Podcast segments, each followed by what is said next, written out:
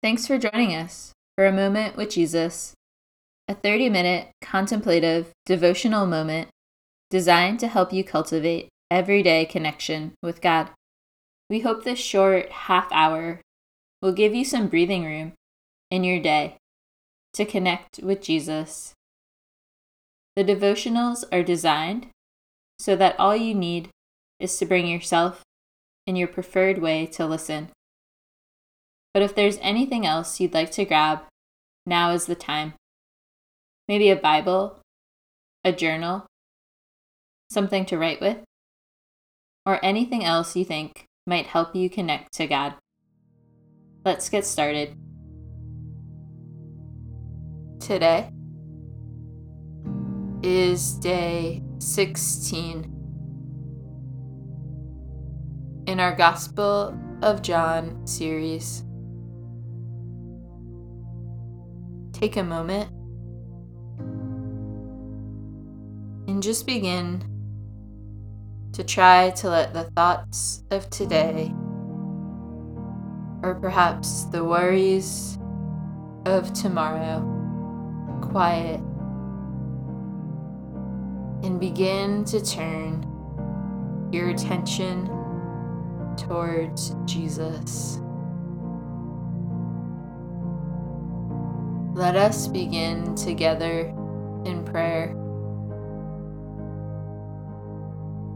Jesus, today,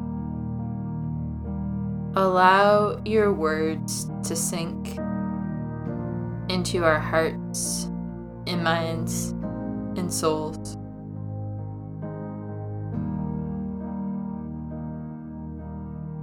Draw us more deeply into relationship with you.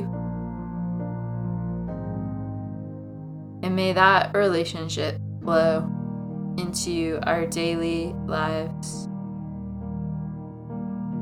May we be people that reflect your love, generosity, and grace in the world. In Jesus' name, amen. The Gospel of John, chapter sixteen. I have said these things to you to keep you from falling away. They will put you out of synagogues. Indeed, the hour is coming when whoever kills you will think he is offering service to God. And they will do these things because they have not known the Father, nor me. But I have said these things to you, that when their hour comes, you may remember that I told them to you. I did not say these things to you from the beginning, because I was with you. But now I am going to him who sent me. And none of you asked me, where are you going? But because I have said these things to you, sorrow has filled your heart. Nevertheless, I tell you the truth. It is to your advantage that I go away. For if I do not go away, the Helper will not come to you. But if I go, I will send him to you. And when he comes, he will convict the world concerning sin and righteousness and judgment. Concerning sin, because they do not believe in me. Concerning righteousness, because I go to the Father, and you will see me no longer. Concerning judgment, because the ruler of this world is judged. I still have many things to say to you, but you cannot bear them now. When the Spirit of truth comes, he will guide you into all truth. For he will not speak on his own authority, but whatever he hears, he will speak, and he will declare to you the things that are to come. He will glorify me, for he will take what is mine and declare it to you. All that the Father has is mine. Therefore, I said that he will take what is mine and declare it to you. A little while, and you will see me no longer. And again, a little while, and you will see me. So some of his disciples said to one another, "What is this that he says to us? A little while, and you will not see me. And again, a little while, and you will see me. And because I am going to the Father." So they were saying, "What does he mean by a little while? We do not know what he is talking about." Jesus knew that they wanted to ask him, so he said to them, "Is this what you are asking yourselves? What I meant by saying, 'A little while, and you will not see me, and again a little while, you will see me'? Truly, truly, I say to you, you will weep and lament, but the world will rejoice. You will be sorrowful, but your sorrow will turn into joy. When a woman is giving birth, she has sorrow because her hour has come. But when she has delivered the baby, she no longer remembers the anguish for joy that a human being has been born into the world. So also you have sorrow now, but I will see you again, and your hearts will rejoice, and no one will take your joy from you. In that day, you will ask nothing of me. Truly, truly, I say to you, whatever you ask of the Father in my name, he will give it to you. Until now, you have asked nothing in my name. Ask, and you will receive, that your joy may be full. I have said these things to you in figures of speech. The hour is coming when I will no longer speak to you in figures of speech, but will tell you plainly about the Father. In that day, you will ask in my name, and I do not say to you that I will ask the Father on your behalf, for the Father himself loves you, because you have loved me and have believed that I came from God. I came from the Father and have come into the world. And now I am leaving the world and going to the Father." His disciples said, "Ah, now you are speaking plainly and not using figurative speech. Now we know that you know all things and do not need anyone to question you. This is why we believe that you came from God." Jesus answered them, "Do you now believe? Behold, the hour is coming. Indeed, it has come, when you will be scattered, each to his own home, and will leave me alone. Yet I am not alone, for the Father is with me. I have said these things to you, that in me you may have peace. In the world you will have tribulation, but take heart. I have overcome the world. Now that we have heard the words of John sixteen and perhaps read along, let us move into a time of reflection. Try to imagine yourself in this scene today with Jesus and his disciples. It can be easy to quickly jump to what we know today on the other side of Jesus' death and resurrection. But the disciples don't fully know what is to come yet in this text.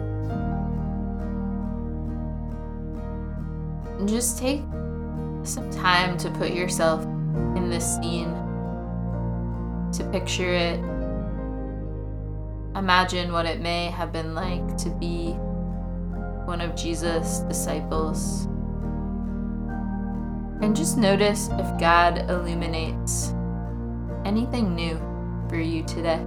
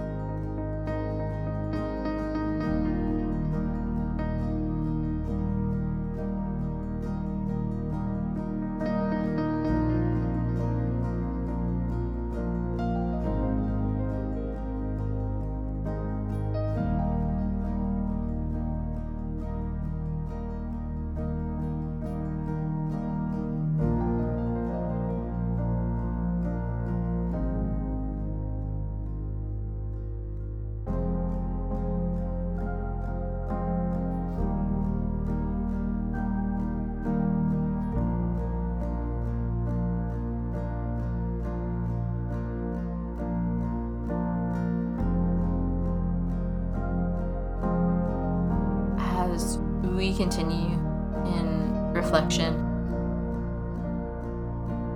in these past few chapters, we are continuing to learn more and more about the coming Holy Spirit. In this chapter, Jesus says, "It is to your advantage that I go away. For if I do not go away, the Helper will not come to you." And he says that the Holy Spirit will convict the world concerning sin and righteousness and judgment. That he will declare to you the things that are to come. Take some time and just reflect on what you're learning about the Holy Spirit, and then consider in this season, are you making space to hear from the Holy Spirit in your life?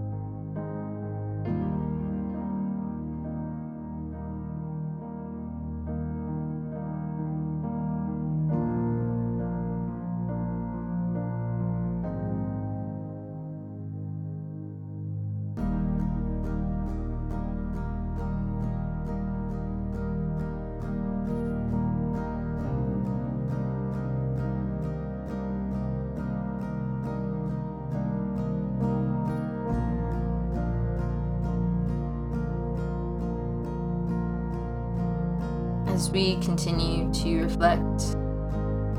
The last verse of this chapter says, "I have said these things to you, that in me you may have peace. In the world you will have tribulation. But take heart, I have overcome the world." Reflect on this verse. What perspective does it give you? How does it bring comfort?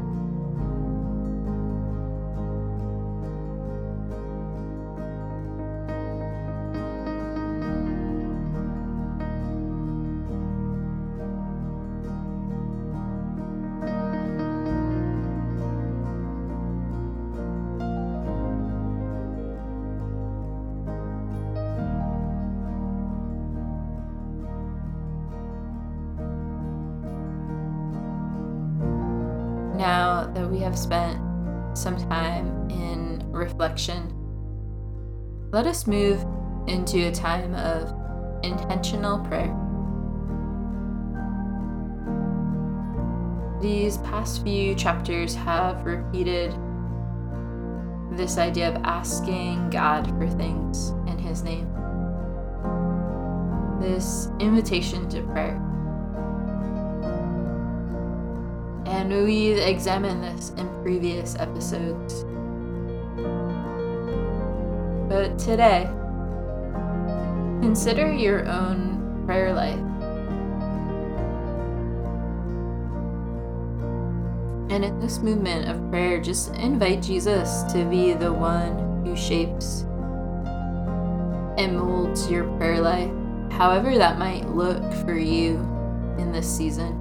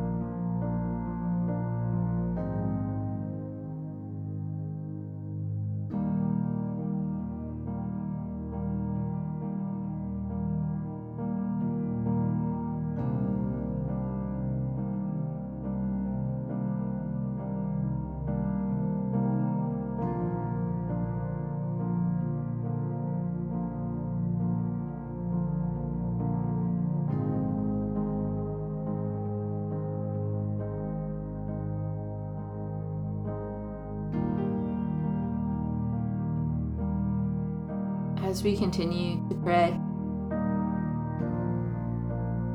In this moment of prayer, let us give gratitude for the Holy Spirit. It's remarkable that Jesus tells us it is better that he goes away, because he will send the Spirit. Take some time and just give thanks to God for this. And then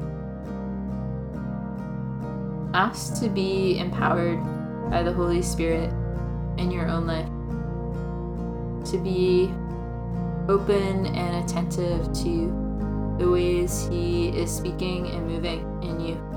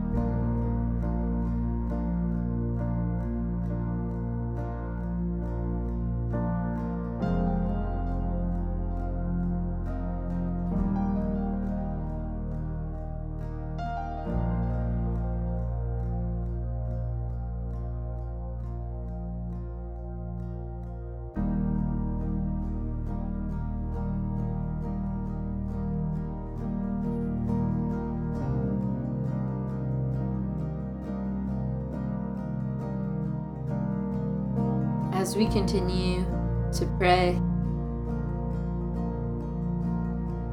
these chapters we have been in recently, thirteen through seventeen, are sometimes known as the Upper Room Discourse. They are rich, they are intimate, as Jesus spends some of his last earthly time with his disciples.